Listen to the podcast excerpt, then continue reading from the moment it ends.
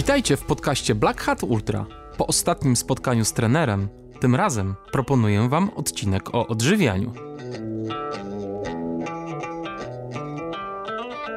Nie ukrywajmy, w sporcie najczęściej problem jest z energią. Czy to kolarstwo, czy to biegi, to jest jednak mental pod kątem muszę ważyć mniej, bo będę szybszy. Oczywiście waga będzie się przekładała na nasze tempo, 100%, ale nie zawsze mniej znaczy lepiej. I to się najczęściej kończy tym na przykład, że twoje dzienne wydatki treningowe sięgają 4000 kalorii, 5000 kalorii, a na przykład taka osoba nam je 1700. Czyli dług, który generujesz dzień w dzień jest ogromny, co będzie się przekładało na twoją regenerację, na stan zdrowia, na to, że te mięśnie cały czas bolą, nie ma progresu. To są typowo naczynia połączone, tylko się nie da oszukać. Jeżeli nie ma energii w sporcie, nie ma wyników. Prosta sprawa i to jest główny filar pracy, bo najczęściej rzeczywiście problem ze sportowcami jakikolwiek rodzaju dyscypliny to jest energia. Wszyscy jedzą za mało. To był Bartosz Florczak. Ja nazywam się Kamil Dąbkowski i witam Was w podcaście Black Hat Ultra. Jest to podcast, w którym spotykam się z niezwykłymi osobami, które prowadzone pasją i ambicją pokonują swoje fizyczne i mentalne słabości, aby się rozwijać i realizować założone cele, dobrze się przy tym bawiąc. Bartek jest młodym i szalenie ambitnym dietetykiem. Na swojej drodze zawodowej musiał pokonać wiele przeciwności losu, ale spotkał też wielu mądrych ludzi, którzy pomogli mu się rozwijać. Współpracował już z kilkoma osobami z czołówki biegów górskich i jak pamiętacie, Szymon Makuch w podcaście Black Hat Ultra również wspominał o współpracy z Bartkiem. Rozmawiamy o kwestiach związanych z odżywianiem ogólnie, po czym zawężamy nasze rozważania do biegów ultra. Poruszamy kwestie związane z dietą wszystkożerną, ale również wegańską i ketogeniczną. Nie wchodzimy w żaden z tych tematów zbyt głęboko, ale dosyć dobrze określamy sposób myślenia, jaki powinien nam towarzyszyć przy wyborze stylu odżywiania. Po konkrety zapraszam do młodego, gniewnego i zdolnego Bartka Florczaka. Posłuchajcie. Aha, jeżeli podoba Wam się ten podcast, zachęcam do wsparcia go na patronite.pl łamane na Black Hat Ultra. Dokładny link znajdziecie w opisie odcinka. Zaczynajmy.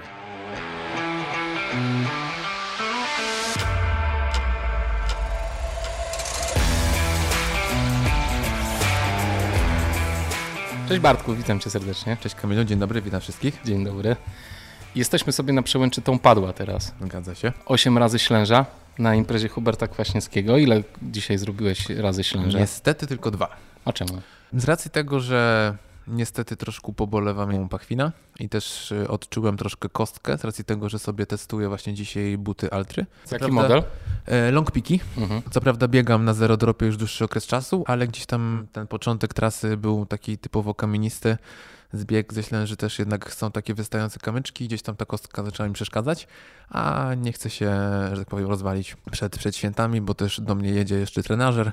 Zamierzam też się trochę przesiąść na rower na zimę, więc chciałbym być w pełni, w pełni sprawny. No fajnie. Opowiedz w takim razie troszeczkę o sobie, bo dzisiaj porozmawiamy generalnie o diecie, tudzież o odżywianiu. Dieta to jest takie słowo, które się kojarzy często z odchudzaniem i nie wiadomo czym. Bardzo negatywnie dla większości osób i większość ludzi uważa dietę za coś negatywnego, coś co wielu pacjentów ma podejście tego typu, że po prostu nagle im się kończy życie. Że przychodzą, trafiają do dietetyka i z, moment, z momentem, w którym rozpoczynają swój plan, po prostu ich życie nagle, nie wiem, zmienia bieg czy cokolwiek, co jest dużym błędem w pracy z ludźmi, bo to nie o to chodzi. Ale myślę, że sobie do tego dojdziemy. Dojdziemy w sobie. trakcie. Biegasz też po górach? To duże słowo, No nie, no, duże widzi- słowo. Widziałem cię na Dolnośląskim, wiesz, biegasz tutaj. Tak, biegasz pojawiam się, pojawiam się, biegam, staram się gdzieś tam w tym kontekście rozwijać. Oczywiście bardzo daleko mi do, do naszej całej, e, całej elity, ale No to jak mam, mam duży komfort gdzieś tam też z tymi osobami styczności, poprzez nawet swoją pracę, więc, więc gdzieś tam te biegi się pojawiają. Czym przyszły rok jest bardzo ambitny, może nawet za bardzo ambitny, ale to się okaże w Ale dobrze, roku. to y, zanim o przyszłości opowiedz troszeczkę o tym, jak wszedłeś w bieganie albo w dietę. Jakoś tak spróbuj to ułożyć ładniej i nam wszystko opowiedzieć. tak naprawdę zaczęło się jeszcze w czasach technikum, gdzie większość mojego tak naprawdę dzieciństwa opierała się głównie o wpływ rodziców. Czyli o to, że klasyczne takie podejście, y, musisz mieć zawód, tak, bo nic w życiu nie osiągniesz, tak i tak dalej, i tak dalej. E, No i jak gdzieś tam tą ścieżką rzeczywiście sobie szedłem. Gimnazjum, technikum, z zawodu jestem technikiem telekomunikacji, więc mógłbym komuś na przykład w domu internet założyć czy cokolwiek ten deseń. Aczkolwiek, aczkolwiek później, później e, gdzieś tam te dalsze kroki, jeżeli chodzi o studia, to była Politechnika. I to był okres taki w moim życiu, gdzie rzeczywiście dużo mentalnie się zmieniało. Z racji tego, że zaczynałem rzeczywiście zauważać, że to nie jest do końca to, co, co, co bym chciał robić. No i to tak postępowało, postępowało, coraz to bardziej mnie męczyło psychicznie. No i rzeczywiście po pierwszym semestrze, kiedy doszła analiza całki, niecałki i tego typu rzeczy, po prostu stwierdziłem, że fuck it, tak? Nie ma to totalnie sensu i po prostu trzeba robić to, co, to, co mnie interesuje. A tak się składa, idąc drugim torem, że jak gdzieś tam ze sportem jestem związany od dziecka, od młodości grałem w ręczną, zaczynając od małego, kończąc już e, praktycznie przy juniorze, czyli prawie przechodząc pod seniora. No ale niestety ten system e, nasz polski, jeżeli chodzi o piłkę ręczną, jest taki, że bardzo mało osób wybija się dalej, więc trzeba było coś zrobić, tak? I rzeczywiście kilku z moich kolegów dalej gra w niższych ligach, ale dalej grają, a większość z nas po prostu musiała zmienić swój kierunek. I tak po piłce ręcznej, dlatego też doszła kontuzja swoją drogą, bo rozwaliłem sobie lędźwia i niestety to niestety było związane to tym, że pani doktor, pamiętam do dziś, powiedziała mi, że albo przyjmuję leki na rozkurczenie mięśni, no albo kończę grę. To była sytuacja dosyć dziwna, bo przy każdym rzucie, w momencie kiedy wykonujesz zamach, mi po prostu paraliżowało tak jakby kręgosłup. Upadałem na ziemię, po prostu byłem sparaliżowany przez chwilę. Po chwili wszystko było w porządku, nikt nie mógł mi z tym pomóc. Skończyłem z piłką ręczną i trafiłem na siłownię. I tam rzeczywiście był to też okres kilkuletni, gdzie ja bardzo mocno urosłem. E, w masę mięśniową bardzo łatwo tą masę mięśniową budowałem.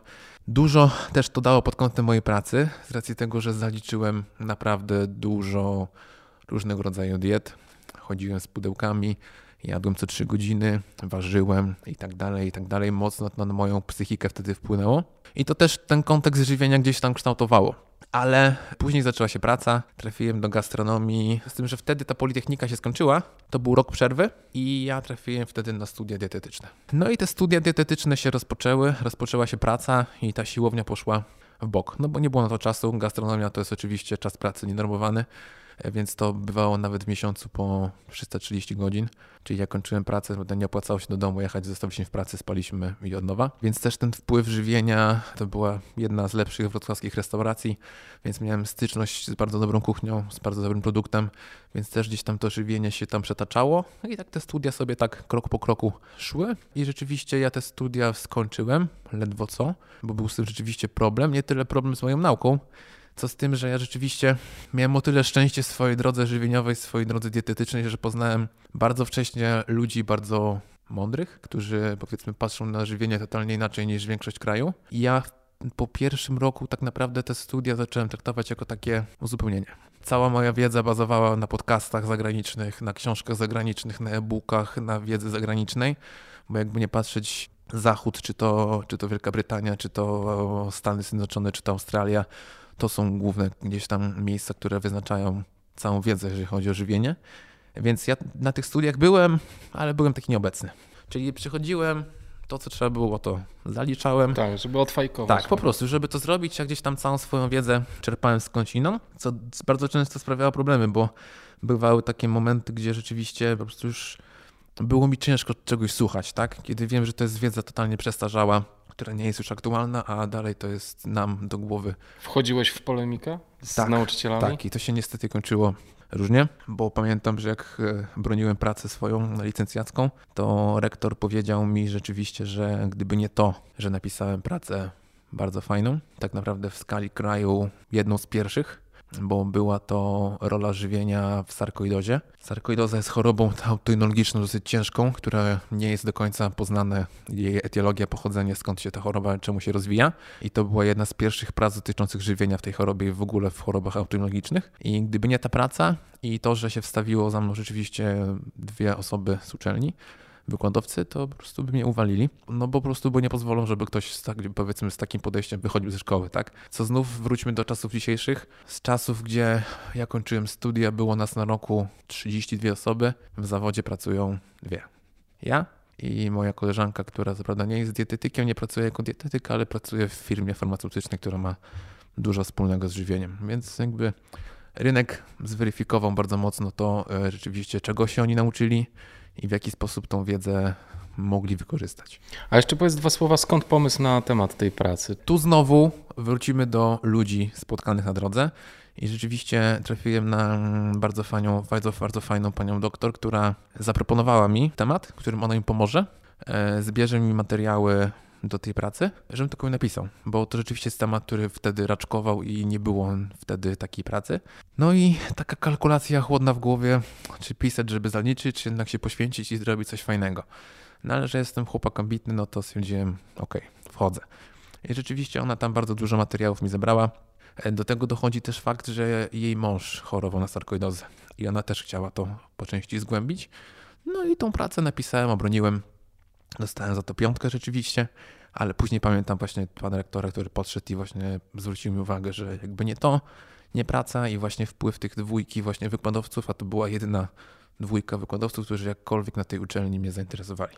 Racji tego, że oni prowadzili wykład z głowy, czyli nie było komputera, nie było prezentacji, tylko była rozmowa. I to jest naprawdę ogromna wartość, bo nie ukrywajmy, większość wykładowców przychodzi, odpala laptop i czyta ci krok po kroku to, co jest na slajdach, tak?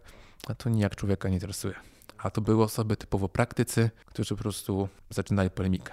I z polemiki wyłapywałeś po prostu wiedzę. I to był naprawdę fajna, fajna wartość w tym wszystkim. Opowiedz, z jakimi mitami spotykasz się w swojej pracy na co dzień jako dietetyk sportowy i co byś chciał przekazać do rzeszy początkujących, tudzież średnio zaawansowanych biegaczy, bo rozumiem, że ci bardziej zaawansowani i tak już mają swoje drogi radzenia sobie z pewnymi rzeczami. Nieprawda.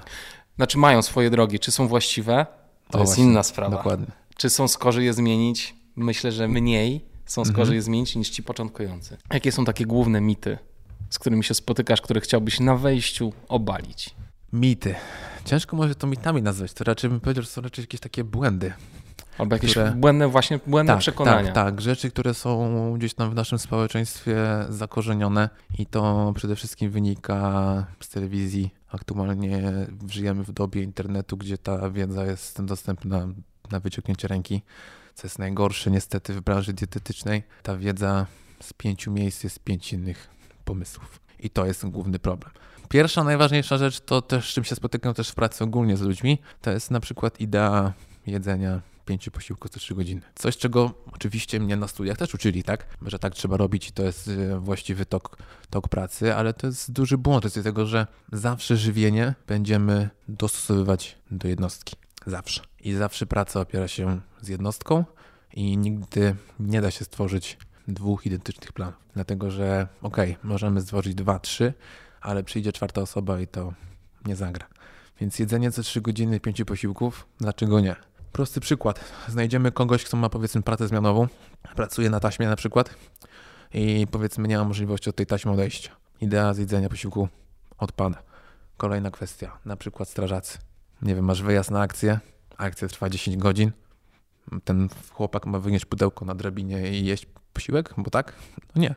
Tego się nie da zrobić, więc jakby to jest rzecz pierwsza, więc zawsze to jest dostosowane do danej osoby, do organizacji dnia, do możliwości, tego przede wszystkim jak ta osoba dotychczas żyła. Bo też dużym błędem dietetycznym jest to, że osoby żyją w jakiś sposób, po czym trafiają pod opiekę do kogoś i nagle ktoś im wywraca życie o 180 stopni. To jest błąd. I to najczęściej jest spisane na straty. Zawsze zaczyna się pracę bardzo stopniowo, krok po kroku zmieniając jakieś tam małe rzeczy. Więc to raczej bym uważał jako taki pierwszy, pierwszy popularny, popularny mit, popularny błąd, który ludzie wyznają. Drugim myślę, no chyba byłaby energetyka diety i wszelkie pomysły redukcyjne związane właśnie z dietą. 800 kalorii, 1000, 1200, głodówki, detoksy, innego rodzaju pomysły. To jest tak zwany bro science, tak? To są rzeczy totalnie niedziałające, niestworzone no nie skłamię, jak powiem chyba, że połowa polskich kobiet próbowała takich zabiegów, chcąc się odchudzić, tak?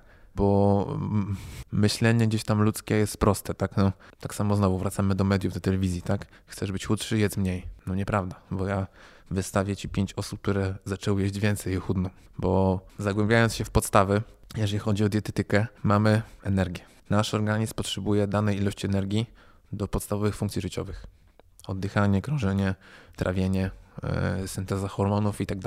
To jest minimalna ilość energii, którą musimy dostarczyć. Do tego dochodzą kolejne elementy. Wpływ jakby energii potrzebnej na tra- na trawienie, wpływ na przykład aktywności fizycznej, wpływ tego, jak wygląda nasz dzień ogólnie, jeżeli chodzi o naszą aktywność, i to nam daje zapotrzebowanie całkowite. Dopiero od cał- całkowitego zapotrzebowania moglibyśmy cokolwiek manewrować. Najczęściej u osób jest tak, że gdyby rzeczywiście obliczyć im tą podstawę, najczęściej to wyjdą wartości rzędu 1200, 1000 może kalorii, 1600. Strzelam. Większość ludzi funkcjonuje w, z myślą taką, że jedzą dużo, tak? Bo śniadanie, to jakaś przekąska, obiad, kolacja. No, panie Bartku, jem dużo, ale jest takie narzędzie świetne, które nazywa się dzienniczek żywienia. Dajesz to takiej osobie i ona nagle sobie, sobie to notuje. I nagle się okazuje, że pierwszy posiłek, kanapeczka.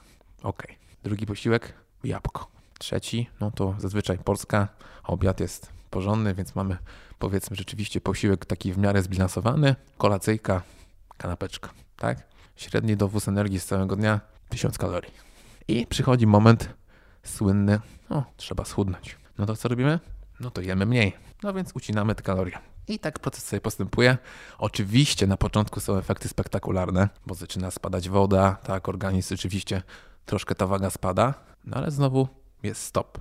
Niestety jest tak, że te osoby się nie zastanowią, co jest powodem tego, że ta waga stanęła. No tylko myśl jest prosta, no jak stoi, no to tniemy dalej, tak? I tak konsekwentnie, krok po kroku w dół, co prowadzi do dosyć złożonych adaptacji metabolicznych, które później trzeba prostować, co nie jest do końca prostą pracą. No i taka osoba rzeczywiście okazuje się, że nagle redukuje się powiedzmy na 800 kaloriach, strzelam, a powiedzmy jej dzienny wydatek to jest 2200. Więc oblicz teraz sobie, jaki masz dług z jednego dnia i pomnóż to w skali tygodnia. I czemu ten dług jest zły? Dług jest zły temu, co, do tego powiedzieliśmy na początku, czyli do tej podstawowej ilości energii. Czyli organizm nie ma energii do podstawowych funkcji życiowych. Czyli zacznie dochodzić do kaskad zdarzeń, zacznie na przykład spowalnia, spowalniać nam pracę tarczyca, zacznie spadać poziom hormonu FT3, który ma główną rolę wpływu na nasz metabolizm, więc zwolni tarczyca. U kobiet najczęściej będzie się to wiązało, będzie się to wiązało z albo rozregulowaniem cyklu, ewentualnie z jego brakiem bo jakby energetyka diety będzie miała też duży wpływ, jeżeli chodzi o, o cykl menstruacyjny u kobiet. Więc kwestie hormonalne zaczną się sypać. Jeżeli sypią się hormony, tak jak powiedziałem, dochodzi do adaptacji metabolicznych i ten proces robi się coraz bardziej złożony. Nagle okazuje się, powiedzmy, że ta osoba zaczyna puchnąć, nagle ta waga idzie w górę, nie wiadomo skąd, co się stało. Nagle okazuje się klasycznie najczęściej, że tarczyca nie domaga, endokrynolog, hormony, no i zaczyna się kaskada, kaskada zdarzeń, więc jakby tu jest głównym problemem właśnie jest ten niedobór energii. O tyle, o ile rzeczywiście możemy mówić, że u nas w powiedzmy społeczeństwie jednak króluje nadmiar, tak?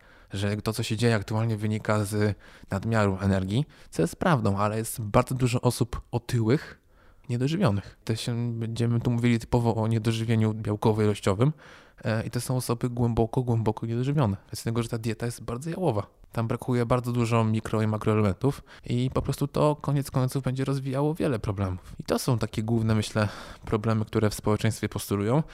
Trzecią najważniejszą rzeczą, może nie mitem, ale błędem, to jest brak świadomości jakiejkolwiek. Ludzie nie wiedzą, co mają totalnie jeść. Nawet Mhm. sportowcy.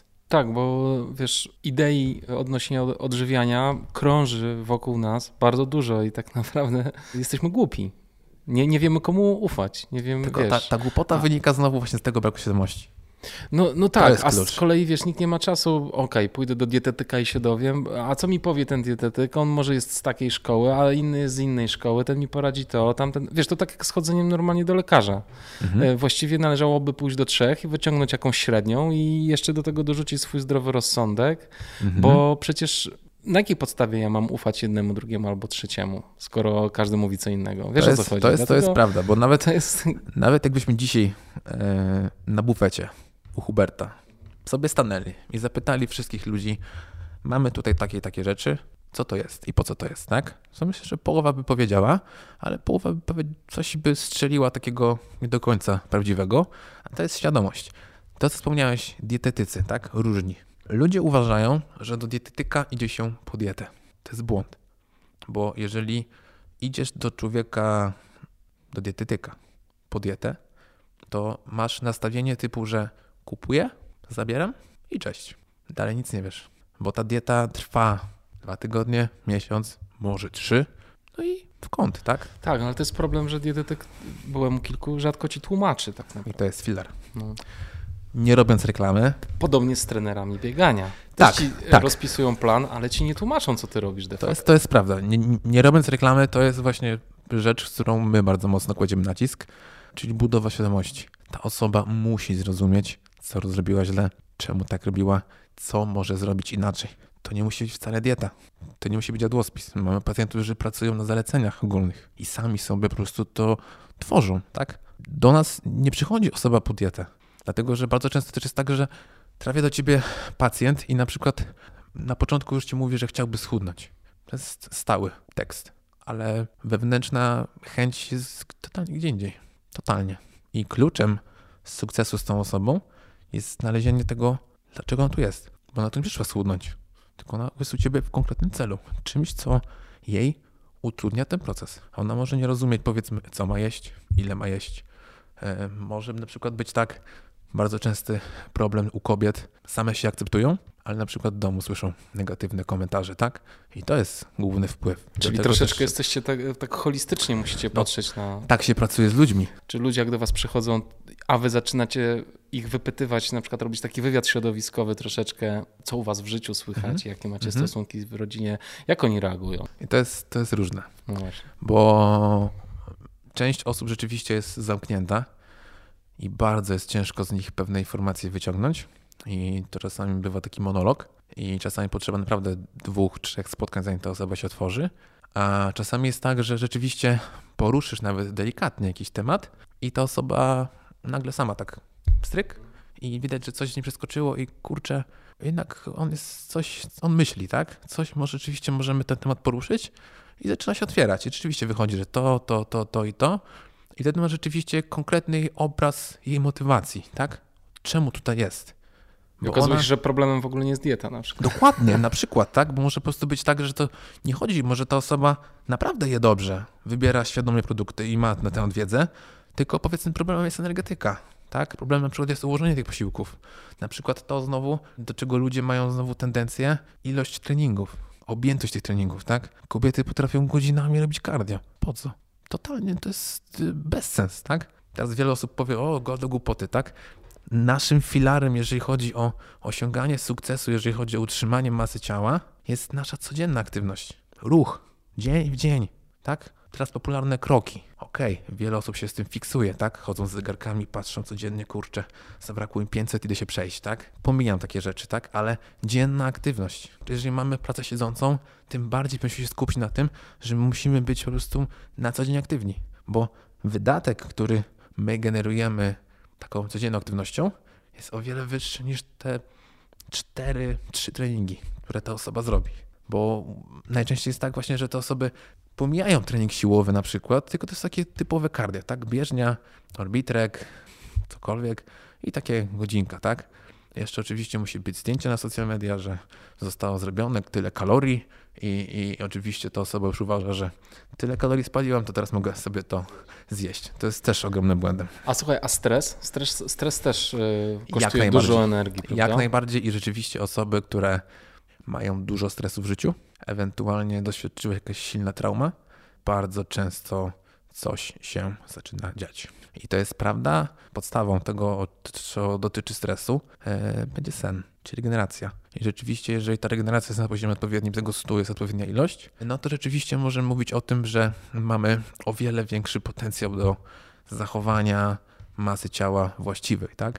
Jest ogrom prac naukowych pokazujących, że osoby, które nie dosypiają, śpią za mało, jest bardzo duże powinowactwo do rozwoju nadwagi otyłości, bo organizm zaczyna po prostu tą energię, jakby wymusza takie nas takie zacianki, że e, coś trzeba podjeść, coś, coś, coś, coś, coś chcesz chwycić. I to rzeczywiście jest opisane naukowo i to się dzieje. I bardzo często osoby, u których nagle się rozwinęła nadwaga, czy otył, czy już otyłość, problemy z wagą, wykazują rzeczywiście, że mają tego stresu dużo, że coś się w pracy zmieniło. Nie wiem, bardzo często na przykład u kobiet rozstania, tego typu rzeczy. Te kwestie emocjonalne, w ogóle sama psychosomatyka też ma ogromny wpływ na, na nasze żywienie, mimo że my tego w ogóle nie rejestrujemy, ale tak jest. To jest też rzecz, ogromne pole do pracy. Ogromne. co do, co do właśnie podejścia, podejścia do jedzenia, spożywanie posiłków w skupieniu, w komforcie, tak, nie w biegu. To, co się aktualnie dzieje, ludzie jedzą posiłki w samochodzie, po prostu, żeby tylko coś zjeść, to też jest ma ogromny wpływ na, na, nasze, na nasze żywienie, na nasze, na nasze zdrowie, jak na to, jak my funkcjonujemy. Co się dzieje, jak przychodzi do ciebie biegacz? Czyli osoba aktywna fizycznie, która, wiesz, no nie wiem, biega 4-5 razy w tygodniu, ma już za sobą jakieś biegi, ale na przykład, wiesz, no nie wiem, albo właśnie chce jeszcze zrzucić wagę, albo na przykład ma problemy z odżywianiem na trasie. Jak do niej podchodzisz? Też robisz taki głęboki wywiad środowiskowy z nią, czy ty już tak się fokusujesz wtedy bardziej na tej części sportowej życia? Zawsze podstawą jest wywiad. Mhm. E, tak żywieniowy, jak i medyczny. Od tego zawsze zaczynamy. E, zaczynamy też od dzienniczka, tak jak wspomniałem, czyli od tego, żeby ta osoba już zapisała, jak się odżywia. My sobie to rejestrujemy rzeczywiście, jak to wygląda, omawiamy sobie już to i taka osoba rzeczywiście już po pierwszym spotkaniu wynosi jakieś pierwsze wskazówki, co rzeczywiście leży, gdzie jest problem. Ze sportowcem praca się o tyle różni, że głównym kluczem dla sportowca będzie tak naprawdę dyscyplina, którą uprawia, czyli znajomość charakteru pracy, wysiłku, e, jak te treningi wyglądają, jaka jest ich ilość, intensywność, co ta osoba robi. Czyli ja muszę poznać rzeczywiście bardzo mocno plan treningowy, godzinowy, ilościowy, co to jest. Do tego dochodzi bardzo fajnym narzędziem właśnie są zegarki sportowe. Jeżeli taka osoba trenuje z zegarkiem i na przykład z pulsometrem, dostęp dla mnie do na przykład takiej platformy jak Garmin czy cokolwiek daje mi bardzo fajną możliwość pod kątem analizy realnych wydatków energetycznych. I co jest ogromnym plusem tej wiedzy, ja mogę namacalnie tej osobie pokazać, gdzie jest problem. Bo nie ukrywajmy, w sporcie najczęściej problem jest z energią i tego dyscypliny wytrzymałościowe, czy to kolarstwo, czy to biegi, to jest jednak mental pod kątem muszę ważyć mniej, bo będę szybszy. Oczywiście waga będzie się przekładała na nasze tempo 100%, ale nie zawsze mniej znaczy lepiej. I to się najczęściej kończy tym na przykład, że twoje dzienne wydatki treningowe sięgają 4000 kalorii, 5000 kalorii, a na przykład taka osoba na mnie 1800. Czyli dług, który generujesz dzień w dzień, jest ogromny, co będzie się przekładało na Twoją regenerację, na stan zdrowia, na to, że te mięśnie cały czas bolą, są obulałe, nie ma progresu i tak dalej, i tak dalej. No tak, nie ma progresu, bo nie ma regeneracji. Dokładnie, to są typowo naczynia połączone, tego się nie da oszukać. Jeżeli nie ma energii w sporcie, nie ma wyników. Prosta sprawa i to jest główny filar pracy, bo najczęściej rzeczywiście problem ze sportowcami jakikolwiek rodzaju dyscypliny, piłkarze, biegacze, koszykówka, siatkówka, kolarze. To jest energia. Wszyscy jedzą za mało. Nie spotkałem się z osobą, która jest za dużo. Nie widziałem takiej. Co do swoich wydatków. Racji tego, że ogromnym problemem jest to, że ludzie nie doszacowują swojej aktywności. Pod tym kątem, że Kowalski uważa, że zrobił dużo, ale sportowiec rzeczywiście, powiedziałbym, półprofesjonalny, profesjonalny, najczęściej nie rejestrują, że naprawdę zrobili ciężką jednostkę, bo ten poziom wytrenowania już jest taki, że ten wysiłek jest troszkę subiektywnie inaczej oceniany. Tak? Wiele osób dzisiaj przebiegło powiedzmy cztery razy ślęża i więcej i powiedzą ci, że lekko, tak? Ale spojrzałbyś na zegarek i ten koszt energetyczny treningu będzie rzeczywiście duży. I teraz kwestia, żeby tą energię jakoś pokryć, uzupełnić. A najczęściej właśnie podejście jest z drugą stronę, czyli coś tam sobie zjem, no i okej, okay, nie? Ale to nie, to nie, nie tędy droga. No tak, spalą około 4000 kalorii na tej ślęży, posilą się troszeczkę w bufecie, wrócą do domu, zjedzą jakąś pewnie niedużą kolację i pójdą spać i jest duży, I duży deficyt. I deficyt jest dzień w dzień. To, to nie jest tak, że to nagle znika po tym dniu, tak? Tylko to zostaje. Dlatego, że bardzo często pracuje się na, na bazie bilansu tygodniowego i to jest rzeczywiście realny, realny pogląd, bo też co jest ważne, ludzie z troszkę robią z siebie niewolników cyfr co jest też błędem, bo należy pamiętać o tym, że to, że my sobie wyznaczymy jakieś tam zapotrzebowanie, to jest tylko liczba. Każdego dnia to może być coś innego. Prosty przykład. Masz samochód, jeździsz autem. Auto się zepsuje, zostajesz na nogach, trzeba iść z buta. Wydatek będzie już inny. Mimo, że no, dana ilość jest obliczona i się tego trzymasz, tak? Ale to jest tylko szacunek nie jesteś w stanie rzeczywiście kropka w kropkę wyznaczyć konkretnej ilości kalorii, która rzeczywiście będzie danego dnia ok. To jest pomiar. Dobrze, a czy bez jakiejś dokładnej analizy konkretnego przykładu biegacza jesteś w stanie stworzyć e, jakiś taki ogólny zestaw zasad, którymi osoba, która trenuje właśnie 4 do 5 razy w tygodniu, powinna się kierować przy Mhm. swoich treningach? Mhm. Mówimy o bieganiu? Tak, tak, Okej. mówmy o No, bieganiu. Tematykę biega, bieg, mamy Tak. biegową, więc się Tak. skupmy. Przede wszystkim znów wrócę. Bilans energii, tak? Nie mówisz, zostawmy obliczenia, powiedzmy i tak dalej, ale, Ale filarem... patrzymy na ten zegarek, tak? Tak, Mhm. to jest też ważna, ważna rzecz, ważna ciekawostka. To, że na przykład strzelam wartością, dzisiaj na przykład ja spaliłbym w ciągu powiedzmy 3,5 godziny 2000 kalorii, tak? To nie znaczy, że ja spaliłem 2000 kalorii, bo te 3 godziny i 30 minut w skali doby to nie jest dodatek. Czyli ja w skali tego czasu, gdybym tutaj nie był, i tak bym coś zrobił. Więc powiedzmy tą taką codzienną aktywność typu, nie wiem, spacer, sprzątanie, cokolwiek co robimy, czyli powiedzmy jakieś 100-300 kalorii na godzinę, trzeba od tego odjąć. I to jest twój realny koszt. Co jest bardzo ważne, bo tak jak mówię, istnieje tendencja, szczególnie w branży fitness, gdzie jest po prostu pomiar, tak? Oto teraz 2000 kalorii, no to pizza i to jeszcze to, tak? Proste obliczenie i idziemy, tak? Co mija się, mija się totalnie z efektem. Więc jakby jeżeli chodzi o takie podstawowe zalecenia, to myślę właśnie, że po prostu jeść, tak? To jest podstawa. E, Jeżeli rzeczywiście są te treningi, musimy jakby wiedzieć o tym mniej więcej, jeżeli trenujemy, powiedzmy, to są dane zakresy, praca powiedzmy na wyższym zakresie, na niższym, głównie będziemy wykorzystywać węglowodany. Więc trzeba po tym treningu te węglowodany uzupełnić, tak? Doszło do uszkodzeń białek mięśniowych, musimy to białko również uzupełnić. To jest podstawa. A jakie węglowodany i jakie białko? Czy to już zależy od osoby?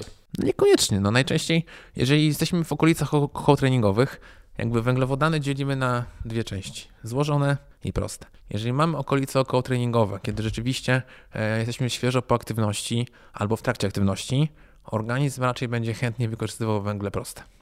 Czyli energię, która jest od razu dostępna i wchłaniana. Jeżeli układamy sobie żywienie, powiedziałbym, w skali dnia, to raczej będziemy korzystali z tych węglowodanów złożonych czyli kaszy, makaronów, ryży o niższym indeksie, czyli ta energia jest wolniej uwalniana na dłuższy okres czasu. Jeżeli mamy aktywność, raczej korzystamy wtedy typowo z wysokich indeksów, czyli jakieś owoce, suszone owoce, coś, co jest łatwo, szybko dostępne. Ogólnie, bo zawody będą się tutaj różniły, bo na wiele rzeczy trzeba uważać, ale do tego myślę, że sobie dojdziemy. Więc jakby uzupełnienie potrzeb energetycznych, czyli uzupełniamy energię i dowodniamy, mamy dowóz białka pod kątem zabezpieczenia mięśni i ich regeneracji. Reszta dnia wygląda normalnie. Tak, rzeczywiście zależy jaki jest okres, ile tych jednostek jest. E, Im więcej jest tych jednostek, im te treningi są cięższe, tym tych węglowodanów powinno być więcej. Jeżeli rzeczywiście tych jednostek jest mniej, wchodzimy w okres trenowania na przykład, to wtedy rzeczywiście możemy e, na koszt węglowodanów obniżyć, podnieść tłuszcze. Dlatego, że to nam też daje bardzo fajną możliwość pod kątem zbudowania czegoś takiego, co nazywa się metaboliczną elastycznością. Czyli tego, że organizm jest w stanie wykorzystywać dwa źródła energii, przełączając się pomiędzy nimi, tak? Czyli możemy korzystać rzeczywiście z kwasów tłuszczowych, możemy wykorzystywać glikogen, co daje u sportowców bardzo fajną właśnie wrażliwość, szczególnie im te dystanse są dłuższe, tak? Bo rzeczywiście im dalej w las, tym naukowo, teoretycznie rzeczywiście mówi się o tym, że jednak organizm zaczyna preferować typowo źródła tłuszczowe, tak? Pod kątem dowozu energii, co jest prawdą fizjologicznie, ale życie jest życiem. I są osoby rzeczywiście, które będą rzeczywiście, im dalej w las, tym się obserwuje rzeczywiście na wielu punktach, na przykład, że przeważają już rzeczy bardziej słone, jakieś kabanosy, sery, orzeszki, te tłuszcze się pojawiają, a jest mniej słodkiego. Bo rzeczywiście, no, im, im, im, im ten czas upływa, im ta aktywność jest dłuższa, nie ukrywajmy, istnieje coś takiego jak supresja smaku i rzeczywiście ten smak się zmienia. I jeżeli jemy dłuższego czasu, no, te żele słodkie, słodkie, to organizm potem już nie chce tego słodkiego, nie? Więc trzeba czymś to przełamać, też trzeba to zrobić umiejętnie. A jakie tłuszcze polecasz wprowadzić do diety? Raczej bym się skupiał typowo na tłuszczach jednonasyconych i wielonasyconych, czyli przede wszystkim oliwa z oliwek, orzechy, migdały, nerkowce, jakakolwiek forma tutaj orzechów, tłuste ryby, Mogą być, być to łosoś, jeżeli ktoś nie ma problemów, mogą być to szprotki, e, sardynki na przykład, tak? Przemycenie raczej tłuszczy raczej w takiej postaci. Raczej unikałbym raczej dużej ilości tłuszczy nasyconych, czyli powiedzmy oleju kokosowego, masła w połączeniu na przykład właśnie z węglami. Bo to rzeczywiście może niekoniecznie być w porządku, ale znowu życie pokazuje, że są osoby, które sobie radzą z tym bardzo dobrze. Ale w praktyce jak to rozdzielić? Tłuszcze od, od węgli? No istnieje idea diety rozdzielnej, czyli nie łączymy w jednym posiłku węgli, węgli z tłuszczem. Tylko znowu, naukowo nie ma to jakiegokolwiek udowodnienia pod kątem rzeczywiście realnego wpływu na zdrowie.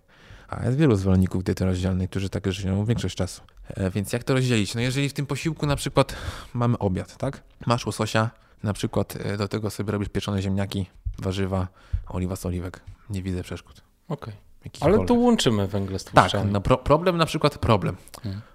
Problem mógłby się pojawić w momencie, kiedy na przykład byś sobie na przykład sobie zrobił owsiankę na mleku, do tego dajesz sobie suszone owoce, miód i na przykład do tego dorzucasz trzy łyżki oleju kokosowego. To by rzeczywiście mogło być problematyczne, racji tego, że też jakby tego posiłku wchłanianie, sama perystaltyka, jeżeli chodzi o, o żołądek i tak dalej, to by było dość długo by to leżało. Im większa zawartość tłuszczu w posiłku, tym ten żołądek będzie rzeczywiście potrzebował więcej czasu, żeby sobie to strawić, tak? Więc te posiłki bardzo często wiele osób e, narzeka na coś takiego, że sobie zjedzą, mija godzina i to im tak leży.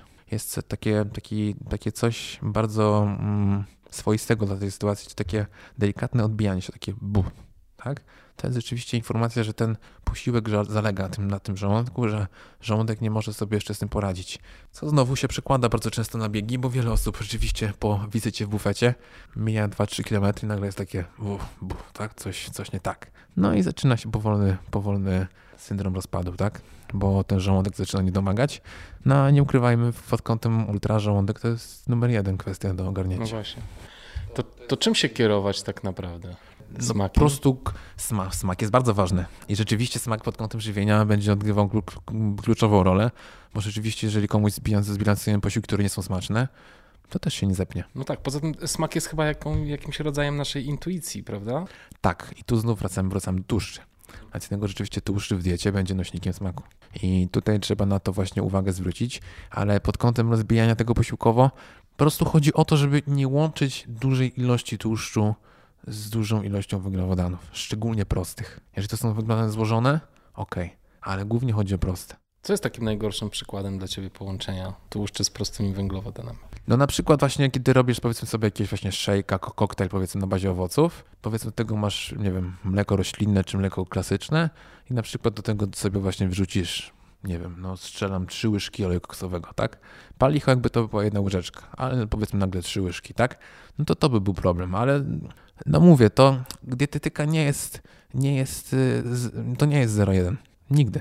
Bardziej myślę, wiesz, o takim przykładzie jakiegoś fast foodu, wiesz, który ludzie jednak często, po który często sięgają. Znowu, fast food, my uważamy fast food coś złego. Ostatnio czytałem świetne badanie, które pokazuje, że naród brytyjski, przystawki w restauracjach są bardziej kaloryczne niż fast food czego człowiek by raczej nie, nie zarejestrował. No tak? tak, ale kalorie to nie wszystko, prawda? Bo Oczywiście, jest... bo nie sztuką jest nabić kalorie, a nic z tego nie, nie, dostarczyć, tak?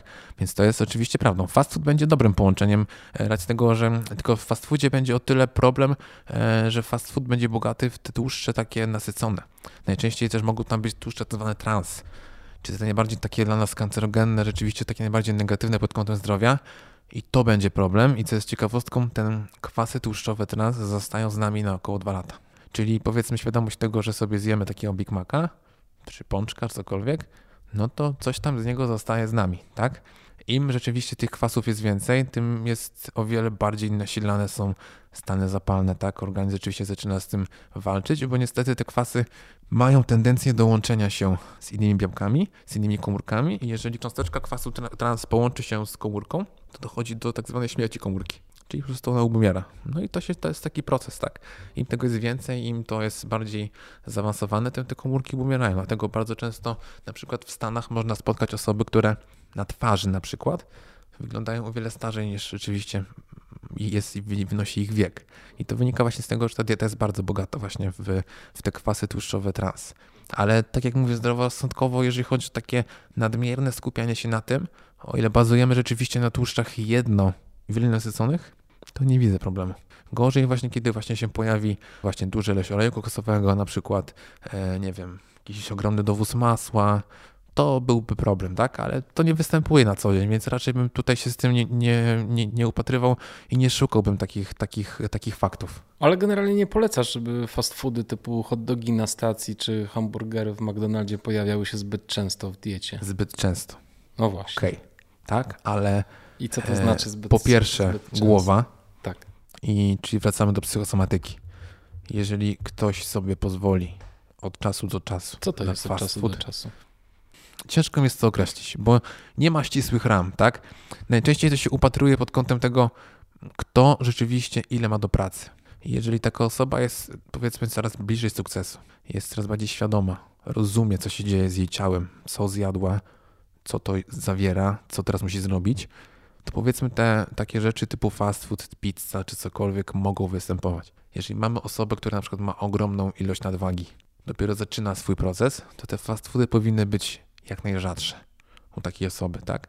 I bardziej bym to upatrywał tak, znowu, no byłbym oszustem, gdybym powiedział, że sam nie zjem, tak, fast foodów, bo one występują oczywiście też jakby również i, i, w moim, i w moim gdzieś tam żywieniu, bo bardzo często jest tak, że nawet właśnie w trasie czy cokolwiek, no nie mam możliwości powiedzmy czegokolwiek zjeść, chociaż rynek aktualnie się rozwija i można naprawdę na stacjach w Lidlu, w Biedronce kupić naprawdę gotowe posiłki bardzo okej. E, jako zastępnik, ale no, on czasami wpadnie, tak? I ja się, ja się z tym nie kryję. Ja kocham pizzę, uwielbiam pizzę. Oj, tak.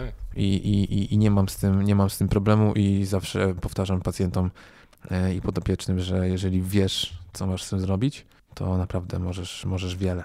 Głównym filarem rzeczywiście będzie to. Ostatnio taka świetna reklama była na, e, na Facebooku wyświetlona, gdzie sobie jadą w sznurku kolarze tak jak jechał peleton, tylko że to była drużyna jedna. I ten z tyłu dostaje żele, drugi dostaje izo, trzeci dostaje hot doga, czwartemu nagle wyciągają z samochodu pizzę, a piąty nagle dostaje dwa Big Maci do ręki i zaczynają jeść, tak? I na końcu jest podpis, że tyle na ile rzeczywiście generujesz wydatku, tyle możesz. I to jest prawda.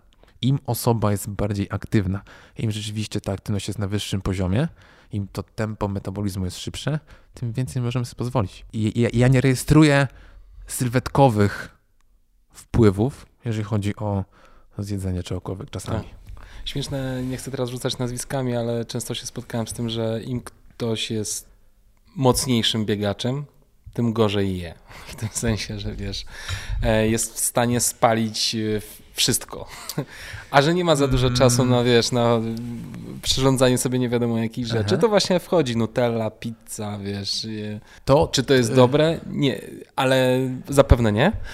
Przynajmniej na dłuż, w dłuższym okresie, aha, patrząc aha. na nasze zdrowie. Ale jest taki pewien motyw, że ci mocni zawodnicy sobie bardziej pozwalają na w cudzysłowie gorsze jedzenie. No, patrząc pod kątem pracy e, i z tego, z czym się spotykam, to no, zgodzę się z tym, bo rzeczywiście wielu amatorów, nawet mówiąc o biegach naszych ultra, ma o wiele mądrzejsze podejście do tematu niż czołówka. Tak bym to zamknął.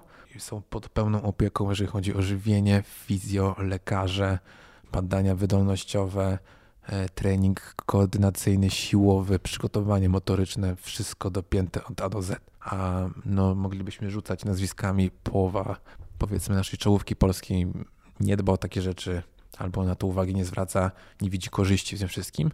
No i strach pomyśleć, co by było, jakby to wszystko można było podpiąć rzeczywiście. I to by można było, można by było zagrać, no bo ma to znaczenie. Myślę, że ma to znaczenie.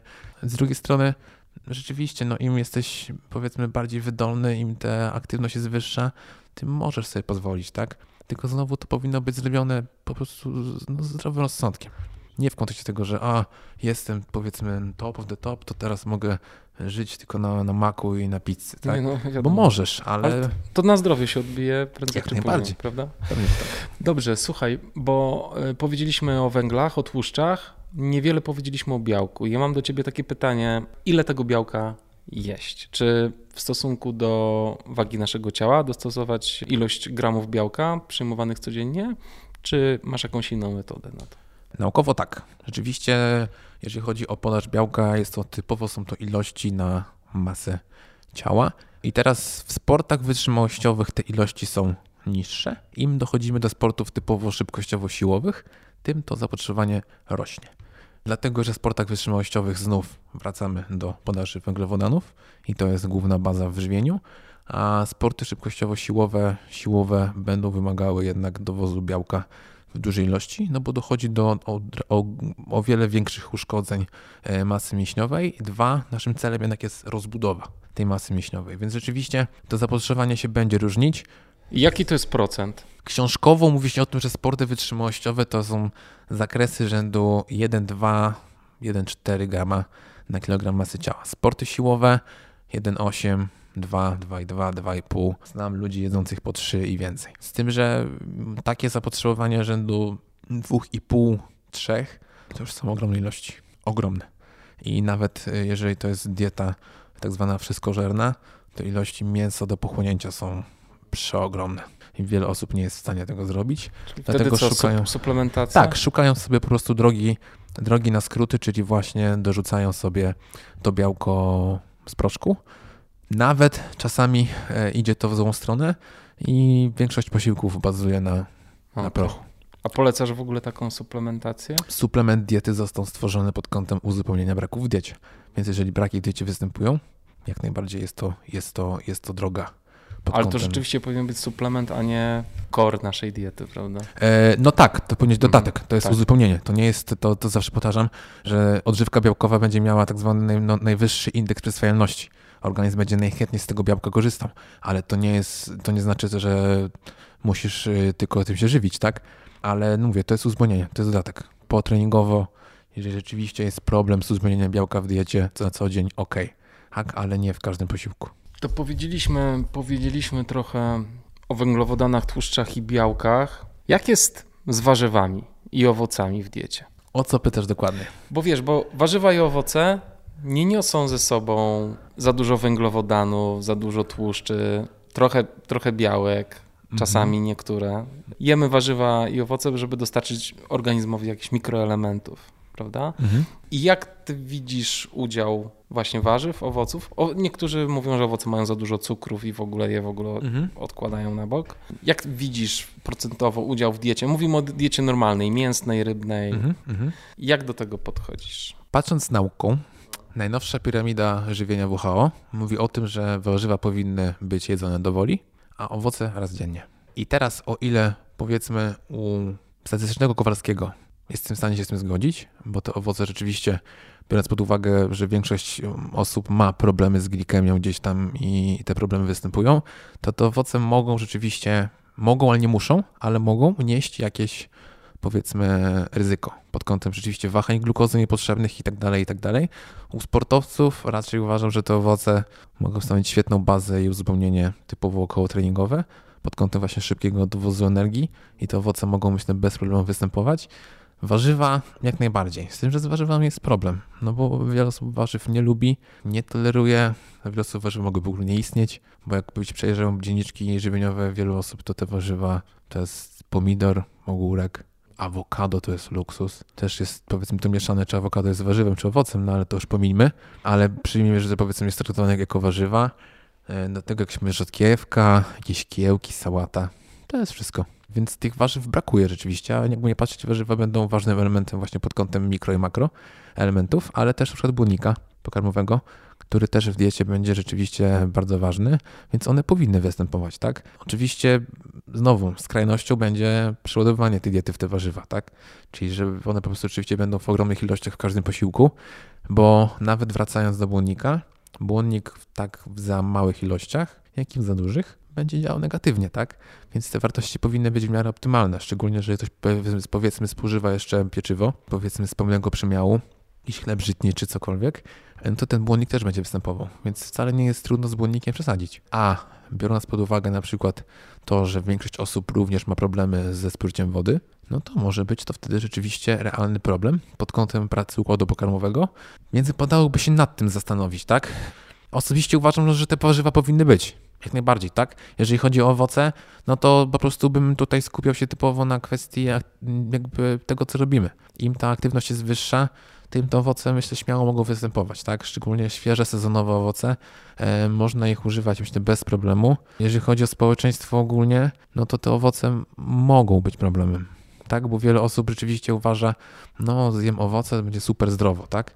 I bardzo często jest tak, że powiedzmy jesz posiłek, przekąska, owoc, posiłek, przekąska, owoc, posiłek i coś jeszcze, tak?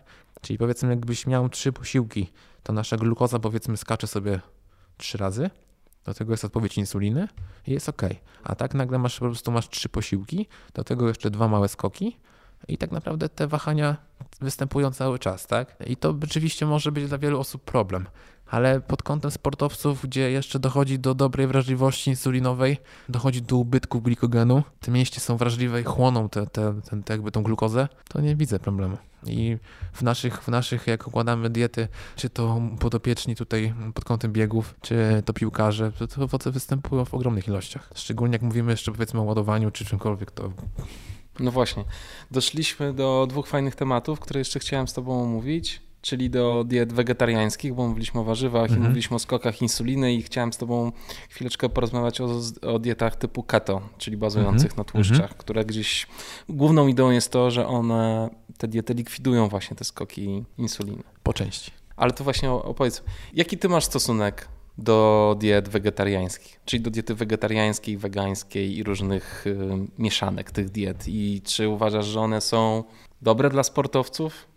Ostatnio się śmialiśmy, opublikowałem na Instastory, że pismo, wspaniałe pismo Fakt opublikowało e, pewnie średnio e, prawdziwą informację, że Lewy Lewandowski, nasz wspaniały piłkarz, przeszedł na dietę wegańską, żeby szybciej biegać. Mhm. Napisałeś mi na Insta, wysłałeś mi uśmieszek, powiedziałeś, pogadamy o tym, no mhm. no więc pogadajmy o tym. Nie, chcę, nie chciałbym wbijać kija w rowisko. Wbijaj.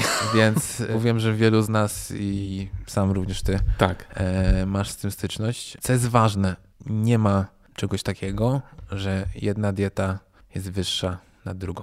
Oczywiście nie ma. To nie istnieje. I też od razu, przepraszam, że ci przerwę, ale y, nie pamiętam w tej chwili, kto opowiadał to, ale spotkało się kilku, wiesz, topowych mhm. polskich biegaczy gdzieś w domku na jakimś takim wspólnym mini obozie. Mhm. Wszyscy byli naprawdę z górnej półki. Każdy jadł totalnie coś innego. Mhm. Jeden jadł same tłuszcze, inny jadł. To było śniadanie akurat. Ktoś tam jadł owsiankę, y, ktoś jadł y, jakąś sałatkę, ktoś jadł wielką pajdę chleba z boczkiem. Wiesz, także tak, ja jakby totalnie się Dokładnie. zgadzam, że nie ma jednej odpowiedzi. Dokładnie. Aktualnie branża, nazwę to roślinna, rzeczywiście próbuje przemycić fakt tego, że dieta roślinna, czy nazwijmy to dietą roślinną, czy dietą wegetariańską, czy wegańską, ma wyższość nad dietą mięsną e, lub jakby tak zwaną wszystkożerną. Mamy u nas w kraju taką fajną osobę, e, czyli doktora Damiana Parola, który aktualnie myślę, że jest jednym z lepszych speców, jeżeli chodzi o, o, diety, o diety roślinne, o dietę wege i wegańską. I on sam e, pisał pracę na ten temat i rzeczywiście porównywał grono biegaczy pod kątem diety roślinnej i diety wszystkożernej. Koniec końców wyniki były takie, że nie odnotowano żadnych różnic statystycznych pod kątem wydolności tych osób, czyli nie było tu różnic. Okazało się oczywiście, że biegacze wegetariańscy na diecie roślinnej mieli jakby wyższe ryzyko pod kątem rozwoju niedoborów, ale te niedobory nie do końca występowały. To dlatego, że ostatnio czytałem świetną pracę pod kątem podaży wapnia na diecie roślinnej i teoretycznie powinniśmy spożywać 1000 mg wapnia dziennie. Wiele osób tego nijak nie, nie, nie realizuje, ale wapń na diecie roślinnej rzeczywiście jest problemem, bo jego przyswajalność jest niska. I trzeba ją to w umiejętny sposób ugryźć, rzeczywiście, żeby ją poprawić i żeby tego wapnia było odpowiednią ilość ale w badaniu zaznaczono, że osoby osiągające już próg 525 mg nie wykazywały statystycznych różnic pod kątem ryzyka złamań. Więc znowu wracam do tego, to nie jest ani białe, ani czarne. To jest zawsze indywidualne. Jeżeli jesteś osobą, która po odstawieniu, po zredukowaniu ilości mięsa czuje się lepiej, a wszyscy poczują się lepiej, bo komfort trawienny będzie o niebo lepszy, i rzeczywiście czujesz się dobrze, masz dużo energii, e, stan Twojego zdrowia nie pogarsza się, tak? Dostarczasz mikro i makroelementów, nie masz z tym problemu. Ale jeżeli znowu wracamy do e, haseł w gazetach, tak? Czy do cudownego, cudownej produkcji Netflixa The Game Changer, która w sposób po prostu propagandowy prokazuje tylko jedną stronę medalu, to to jest fikcja. To jest typowe pseudonaukowa produkcja wykorzystująca tylko i wyłącznie argumenty z jednej strony. I wielu, wielu guru, jeżeli chodzi o kwestie żywienia, na przykład pan doktor e, Jukendrup e, wypuścił świetny pis, artykuł, gdzie punktuje kropka w kropkę każde kłamstwo w tym filmie. Każdziutkie. Czyta się to z 40 minut, ale jest wypunktowane po prostu wszystko. I na końcu jest coś pięknego, czyli reference, wszystkie naukowe badania.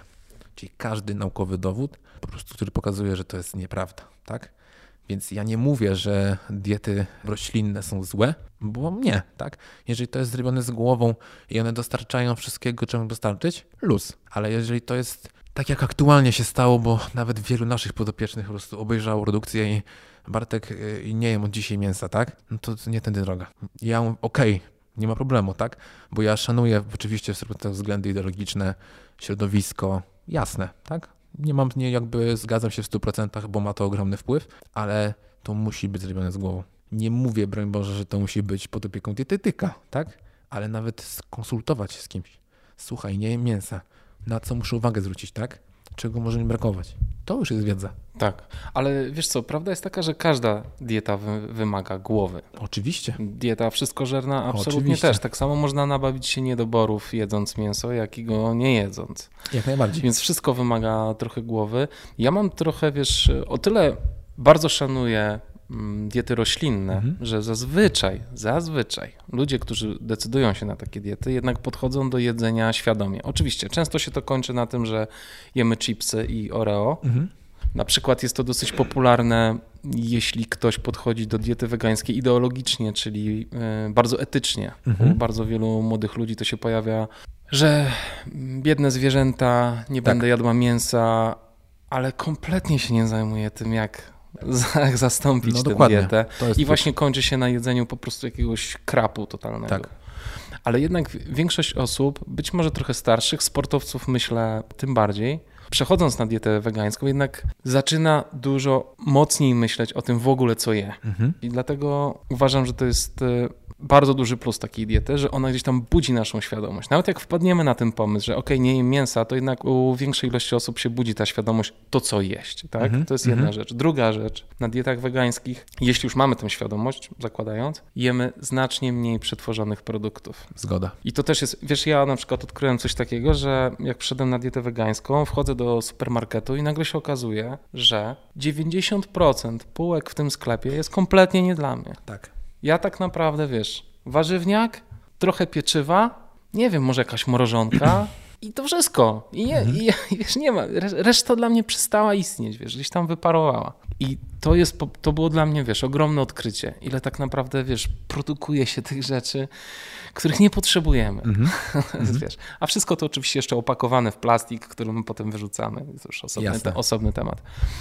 Z drugiej strony mam też kolegów, którzy gdzieś spodobała im się ta mhm. idea diety roślinnej, ale jednak trenując, okazywało się, że oni się czują słabi, mhm. że nie potrafią wejść na poziom wytrenowania, na którym byli i wracają potem do mięsa. Więc to, jak widać, to jest wszystko bardzo indywidualne. Mhm. Mm, ale jednak właśnie głównie to, co, jeśli mogę coś powiedzieć na temat diety Śmiało. roślinnej, no to właśnie, właśnie to, że ona moim zdaniem budzi bardziej tę świadomość naszego jedzenia i to, że się je rzeczy mniej przetworzone i generalnie jest to dieta zdrowsza, zwłaszcza jeśli żyjemy w mieście i jeśli mięso, które jemy, pochodzi z hipermarketów. No to to jest zło po prostu. To jest zło. Tak. Podałeś dobry argument, bo rzeczywiście u osób, które decydują się na ten krok, rzeczywiście ta świadomość wzrasta, bo za tym krokiem idą kolejne kroki. Czy to jest plastik, czy to jest zwrócenie uwagi na cokolwiek innego. Więc to jest jak najbardziej rzecz, która się dzieje. Kolejna kwestia, co wspomniałeś, jakość mięsa. Zgadzam się w 100%, tak? Jeżeli to ma rzeczywiście być oparte na e, kurczaku właśnie z Carrefoura, na typowo przetworzonym jakby przemysłowym jakości, jakości mięsa. Zgodzę się oczywiście, że to jest, no, to jest syf, tak? Powiedzmy w większości. To, że powiedzmy to ma białko i tak dalej, spoko, ok, ale jakościowo to mięso jest kiepskie. Ale jeżeli ktoś ma dostęp powiedzmy do naprawdę dobrej jakości wołowiny. Do kogoś, kto ma naprawdę, powiedzmy, to mięso ze swojej ręki, wie od A do Z, co się z tym dzieje, no to no, nikt mi nie powie, że to w jakiś sposób rzeczywiście może być złe. Tu myślę, że się pokrywamy i jestem w stanie się z tym zgodzić w 100%. I tak jak mówię, ja nie promuję, broń Boże, jednego bądź drugiego czy trzeciego, bo kluczem w żywieniu jest środek. I tak jak ostatnio zadzwonił do mnie podopieczny, piłkarz i mówi, że właśnie Bartek obejrzałem właśnie The Game Changer, rozmawiałem tam z trenerami i tak dalej, i tak dalej. I ja tego mięsa nie wyrzucę, ale zedukuję, bo chcę zobaczyć jak będzie i tak dalej. Okej, okay. to jest jakby szanuję, jakby rozumiem, bo z taką osobą jeszcze można porozmawiać, tak? Bo ja nie mam problemu z tym, że usiądziemy, ja mam wytłumaczę, na co zwracamy uwagę, co musi zrobić ja jestem pewny, że on będzie osiągał w tym super efekty. Nawet powiedzmy ta dieta będzie bardziej odżywcza pod kątem tego właśnie, że się pojawią te warzywa, te strączki, czego nie było wcześniej. I to będzie in plus. Ale podejście typu nie je mi cześć, no to, to się nie spina. Bo dalej ta osoba nie wie totalnie, okej, okay, no nie jem mięsa, tam pi mówili, że strączki, warzywa, no to kupię tą soczewicę. Kurde, nigdy nie jadłem. Co z nią Co zrobić? się z tym zrobi, tak? Tak. Ten pisze, że moczyć, ci piszą, żeby nie moczyć. Kurde, nie? I wiesz, nagle to zobacz, stanie w tej kuchni tak. i minie godzina, zanim on cokolwiek zrobi, tak? To też nie do końca może być dobre, więc jakby znów wracamy do tego właśnie, że ta, ta świadomość, tak? Wiedza produktu, tego, co masz zrobić, tak? Masz soczewicę, masz ciecierzycę, wiesz, co w tym jest, ok, to, to, to, to, to, to i, i to jest, to, to działa. To jestem, jakby zgadzam się w 100%, ale ideologia jakakolwiek pod kątem tego, że nie, bo nie i cześć, to no nie, po prostu, to się nie spina. Oczywiście. Wszystko jest dla ludzi, tylko wszystko Tak, trzeba robić z głową. Dokładnie. No. Tak, fast foody, jak, Tak. I, jak, i, jak i jakiekolwiek inne rzeczy, wszystko można przemycić tylko z zdrową głową. tak. To jest klucz. A powiedziałeś właśnie, że pojawiają się jakieś cieciorki i soczewice w życiu ludzi. To jest niesamowite, wiesz, jak ja odkryłem właśnie mnogość warzyw Mhm. po przejściu na tę dietę i mnogość smaków i również łatwość w przyrządzaniu ich. Mhm. To wiesz, to jest po prostu inny, inny świat się otwiera. Także serdecznie wszystkim polecam spróbować, ale z głową. I ja muszę powiedzieć, że ja też mam swoje problemy. Nie mam problemów z żelazem, który jest dosyć częstym Mhm. problemem, ale mam niedobory B12, ponieważ to jest wymagane. Tak jest. Absolutnie. Nie jesteśmy w stanie dostarczyć B12 w żaden inny sposób. A ja mam od zawsze problem z łykaniem jakichkolwiek proszków. Mhm. Robię to szalenie nieregularnie i ostatnio robiłem badania, mam niedobory, muszę się poprawić, pracuję nad tym. Mhm. A powiedz mi, żelazo w jaki sposób w sensie sprawdzałeś? Ferytyna? Super, dobra. Mhm. To w, I była w normie. Tak. Wyżej czy niżej? Nie pamiętam już teraz, Okej, ale, nie, nie, było, ale to nie, to nie był alarmujący W porządku. Bardzo ważna rzecz yy, dla wszystkich tutaj osób, które nas słuchają. Jeżeli ktokolwiek chce sprawdzić ilość żelaza w organizmie, badamy ferytynę. a nie żelazo. Tak jest. Ferytyna jest magazynem żelaza i ona informuje nas o tym, ile żelaza w organizmie mamy zmagazynowane. Mhm. Żelazo jest, należy do białek ostrej fazy. Jakikolwiek stan zapalny, nawet po treningu, infekcja, cokolwiek, żelazo może skoczyć w górę, pojawi się koło wyniku strzałka i może dać to nam mylne pomysły, bo już znam takie przypadki. O kurczę, mam podwyższone żelazo, jem za dużo mięsa. Nie. Tak? Tak, no Nie. właśnie z tym żelazem między innymi Marcin Świerc miał problem Zgadza się. i wrócił gdzieś tam do diety wegetariańskiej. Nie wiem, czy mięso się pojawia w jego diecie teraz, ale w każdym razie miał, tak, miał z Mhm. tym problem. Nie, po prostu źle przyswajał Wiem. to roślinne. Wiesz coś o tym. Wiem coś o tym? Dobrze. Mam nadzieję, że nie zdradzamy tu żadnych tajemnic, ale Marcin o tym mówił otwarcie. Słuchaj, dobrze, Bartek, jeszcze chciałem chwilę porozmawiać z Tobą na temat odżywiania podczas biegu ultra. Czy Mhm. tutaj masz. Jasne, że każdy powinien z nas przetestować trochę to odżywianie na treningach. To zanim- jest filar. Mhm. Ale czy masz jakieś takie jakieś główne zasady, którymi taka osoba powinna się kierować? Co jeść, czego unikać? Czy to jest totalnie zależne od konkretnych już przypadków? Znowu, dobrze, dobry masz kierunek, będzie to bardzo indywidualne, ale jeżeli mówimy o takich podstawach, pierwszy filar to jest tak zwany trening jelita i żołądka. Czyli wszystko, co planujemy wziąć ze sobą na trasę, żele, batony, izotonik, wszystko to powinniśmy na treningu, na treningach sprawdzić, symulując mniej więcej zawody, tak? Czyli wchodząc mniej więcej na podobną intensywność, na podobne progi, po to, żeby ten żołądek do tych e, produktów przyzwyczaić. Ogromnym błędem jest to, że osoby jadą na zawody, nie mają ze sobą nic. Mamy Expo, o, tu jest High Five, tutaj Nutrient. Dobra, no to wezmę z Nutrienta to, to z High Five, a tam jeszcze jest coś innego, tak? I nagle biegniemy, ten pierwszy żel wchodzi, super fajnie, komfortowo, nagle wjeżdża drugi, o kurde, coś tutaj w tym brzuchu się przelewa, coś niedobrze. Nagle punkt, tak, wpadamy na punkt. Też ogromna rzecz, problem na punktach, czyli jeżeli jeszcze, powiedzmy, jesteście w przodzie, czyli mnogość tego, co jest na punkcie, tak, no to tutaj to, tutaj to, tutaj to, mieszamy, lecimy, no i to już się nie kończy zazwyczaj dobrze. Więc pierwszą rzeczą podstawową będzie sprawdzenie tych produktów, które rzeczywiście chcemy ze sobą zabrać. Kolejna rzecz, można by było wspomnieć o na przykład elektrolitach. Aczkolwiek niedawno pojawiło się opracowanie naukowe, które mówi o tym, że tak jak jeszcze niedawno polecało się ze sobą brać saltstiki, tak na przykład aktualnie poszła informacja, że nie do końca jest to, nie do końca wiadomo, czy będzie, będzie to bardziej korzystne, czy negatywne. I że o wiele lepszym będzie korzystanie z produktów naturalnych, stałych na punktach czyli na przykład świeżych owoców, tak? Pomarańcze czy cokolwiek. Dowóz gdzieś tam tego rzeczywiście będzie bardziej bezpieczny, może pod tym kątem, tak? Mhm. Dla żołądka, rozumiem. Tak, jakby mhm. tu chodzi jakby o, też o żołądek, ale też chodzi jakby o, o, możliwość generowania wysiłku dalszego, tak? Bo to też nie jest tak, jakby nie ma substancji, z którą nie możemy prze, przeładować, tak? Że może być i za dużo. Więc e, tutaj się pojawiają powoli takie, takie właśnie głosy. Podobnie z kwestią nawodnienia. Jakiś czas temu były zalecenia, że zawodnik powinien pić tyle i tyle. Aktualnie mówi się o tym, że powinniśmy pić tak, jak czujemy. Czyli czujemy pragnienie, bierzemy i pijemy. To jest rzecz ważna, punkty. Podobnie, jeżeli coś jest na punkcie, czego nie jedliśmy, nie jemy, nie mamy tego sprawdzonego, również trzeba na to uważać. E, bardzo zgubne bywają suszone owoce. Też trzeba pamiętać o tym, że suszone owoce, szczególnie na przykład jeżeli powiedzmy to będą jakieś tak samo produkty, których nie jemy na co dzień, wiele e, owoców suszonych jest bogatych w błonnik. Błonnik w okolicach startu nie będzie zalecany. Racji tego, że perystaltyka żołądka i jeli zostanie pobudzona i nie ma opcji dwójeczka w krzaczkach murowana. Więc na to trzeba uważać. Kolejna kwestia, na przykład jabłka. Rzadko są jabłka, ale bywają na punktach czasami jabłka. Jabłka mają też dużo błonnika i też trzeba to uważać, więc raczej, raczej nie. Kola, czyli klasyk, e, jeżeli chodzi o ultra, tylko znowu z kolą będzie indywidualnie, bo są osoby, które potrafią na coli od początku zacząć i jadą bez przerwy na tej coli jest ok, ale dla wielu osób ta kola rzeczywiście może przynieść więcej złego niż, niż dobrego. Jeżeli już po tą kolę sięgamy, to raczej odgazowaną, to jest ważne. I fajnie, żeby ta kola była sprawdzona i zawsze warto tą kolę popijać wodą. Racji tego, że kola ma działanie odwadniające i w bardzo prosty sposób może nas po prostu załatwić, szczególnie w temperaturach wyższych. I są też takie zalecenia, które mówią o tym, że jeżeli kola, to raczej w dalszych etapach. Nie na początku, bo to się mija totalnie z celem. A polecasz picie samej wody? Totalnie samej wody? Tak. To zależy.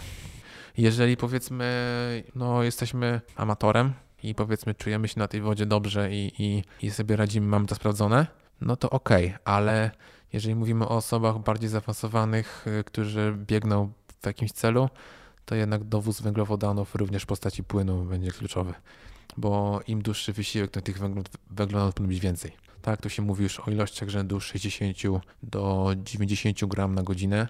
To już są duże ilości. A to nie jest tak, że sama woda też wypłukuje nas trochę? To zależy jaka. Mhm. Jeżeli będziemy pić wodę źródlaną, czyli bez jakichkolwiek minerałów, rzeczywiście ona nasilając diurezę będzie również wpływała to, że będziemy sobie wypłukiwać to, co jakby wypijemy, plus pot oczywiście, więc te ubytki będą ogromne. Jeżeli mamy powiedzmy dostęp do wody o wyższej mineralizacji, to wtedy jakiś tam dowóz rzeczywiście tych minerałów z tej wody będzie. Ale uważam, że zawodnik stający na starcie powinien być w 100% nawodniony i mieć wszystko uzupełnione. To jest filler. Powiedz mi jeszcze taki przykład ci chciałem podać. Słucham. Podchwytliwy. Jestem biegaczem, idę na trening 30 km. Nie biorę nic do jedzenia ani do picia, bo jestem mega twardzielem. Za miesiąc biegnę 100 mil i muszę przyzwyczaić mój organizm do małej ilości jedzenia i małej ilości picia. Co ty myślisz na, na ten temat? Myślę, że popatrzyłbym na to dwutorowo, bo myślę, że takich znajdziemy, którzy to, którzy to zrobią i to przelecą i nic w ogóle nie odczują tego. Z drugiej strony takie 30 km przed takim stójlaczkiem, myślę, że byłoby fajną właśnie przestrzenią do tego, żeby ten żołądek jednak rozpychać. Czyli przyzwyczaić go właśnie do większej ilości napojów, większej ilości płynu, większej ilości jedzenia, która trafi do tego żołądka, więc raczej bym to wykorzystał właśnie pod kątem sprawdzenia tych rzeczy.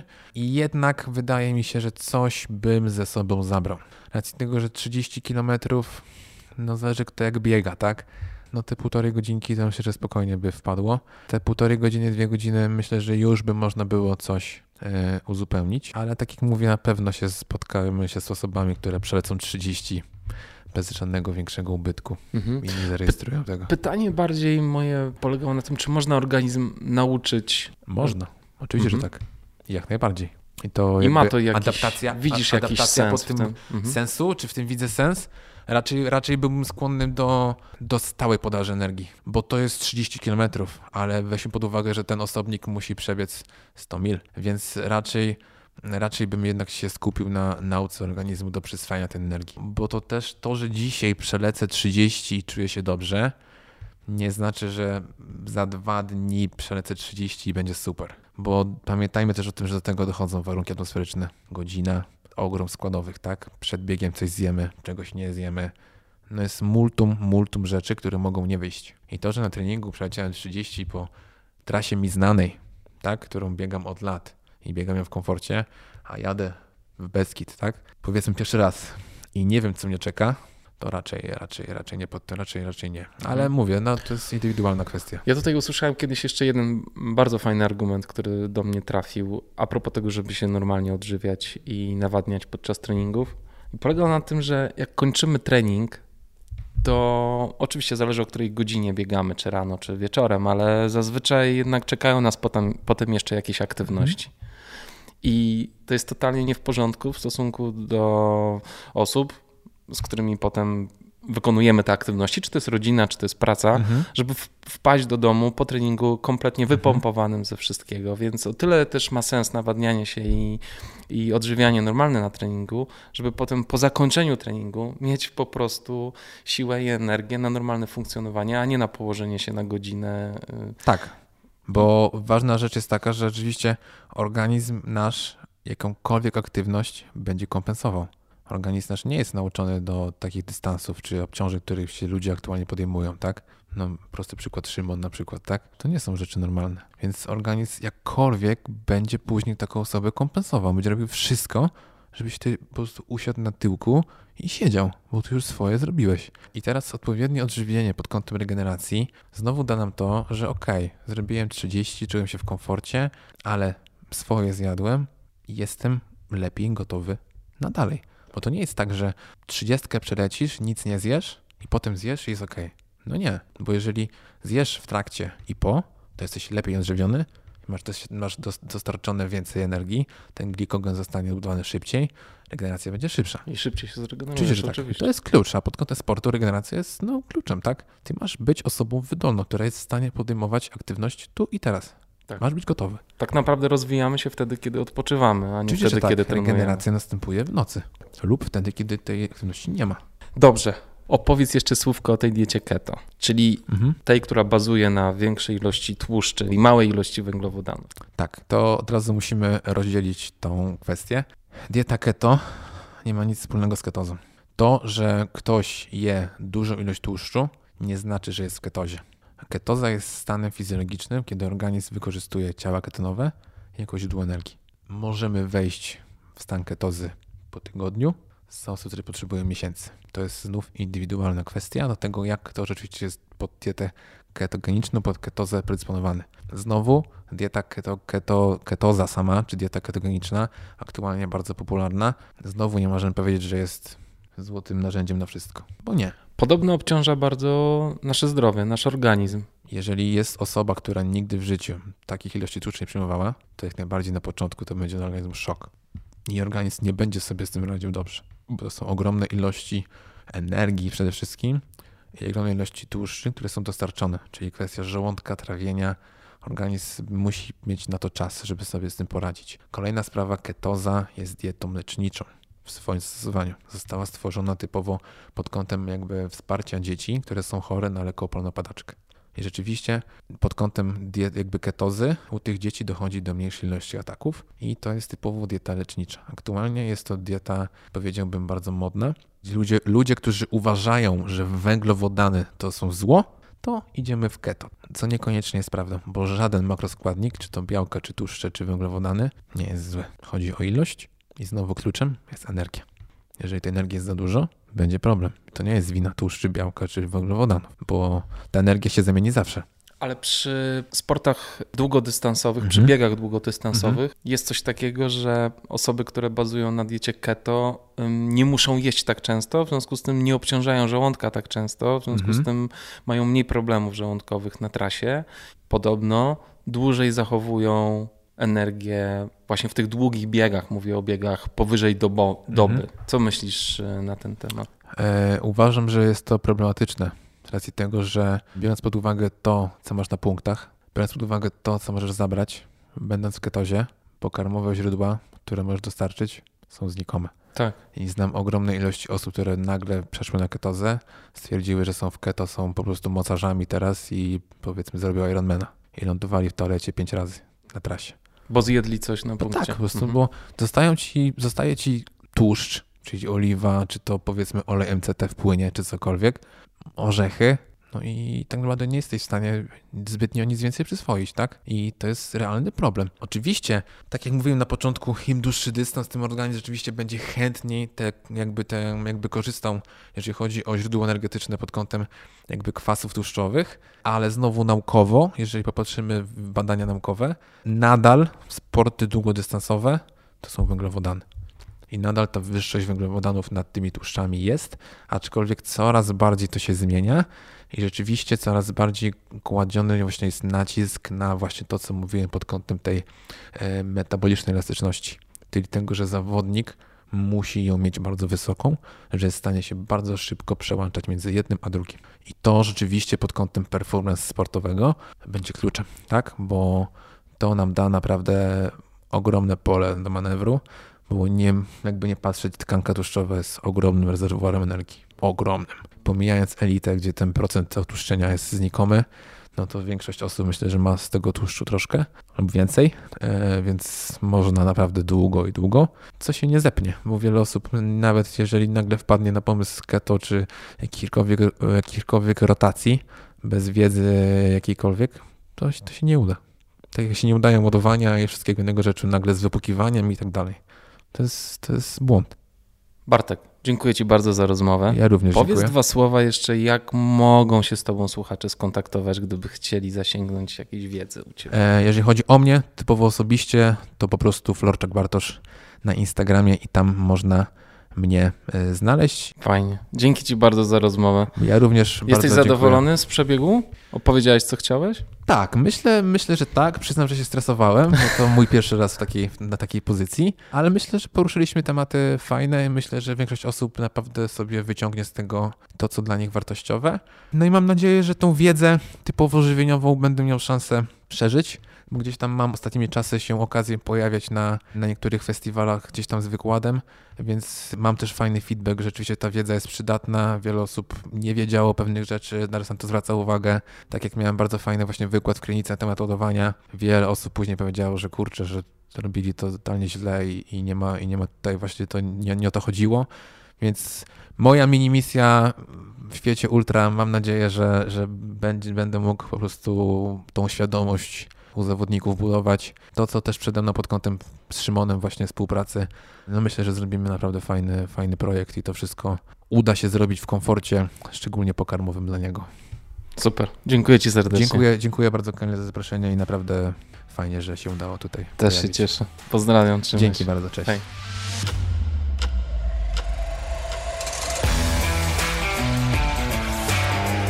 I jak Wam się podobało? Dla mnie odkryciem było pojęcie metabolicznej elastyczności. Brzmi jak podążanie drogą środka. Takie podejście lubię najbardziej, chociaż pewnie dieta wegańska za bardzo z drogą środka Wam się nie kojarzy. No cóż, dla mnie ta dieta w ogóle nie jest restrykcyjna. Oczywiście jak patrzę na majonez i żółty ser, to czasem mnie skręca, nawet zapach dobrych burgerów nie jest dla mnie przykry. Jednak uważam dietę wegańską dobrą nie tylko dla mojego ciała i głowy, ale również dla środowiska. Jedzenie wegańskie to mniej opakowań, mniejsza emisja CO2 do atmosfery, mniejsze zużycie wody. Już dawno przestała być to też moda. Zobaczcie, co się dzieje na mieście. Zobaczcie na ilość wegańskich produktów, barów i restauracji. Weganka to mainstream. Jak chcecie zabłysnąć w towarzystwie jakąś nowinką, to musicie być znacznie bardziej oryginalni. Z mojego punktu widzenia, nieważne czy dieta wegańska podnosi czy obniża moje możliwości jako sportowca. Ważne jest to, że powinna być to dieta każdego świadomego zagrożeń mieszkańca tej planety. Dziękuję Wam serdecznie za wysłuchanie tego podcastu. Zapraszam Was też do wysłuchania pozostałych już ponad 30 odcinków Ultra Historii. Jeśli podoba Wam się to, co robię, wspierajcie podcast w mediach społecznościowych i umieszczajcie informacje o nim w relacjach, postach i na tablicach. Niech wieść się niesie i słuchaczy przybywa.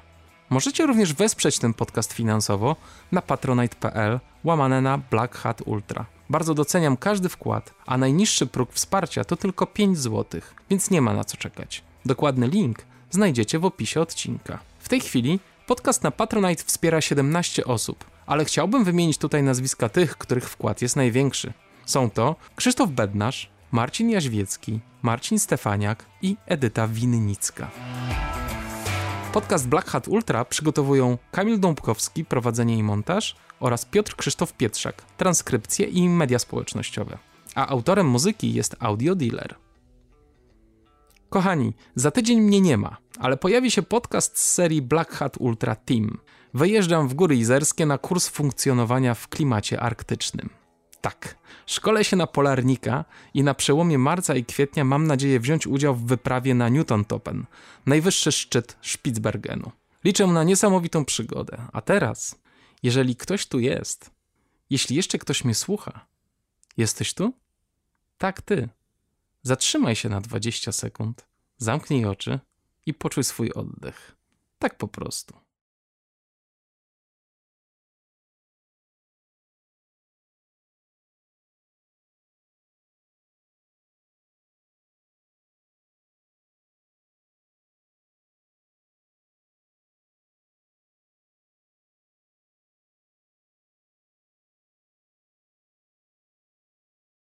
Бушка.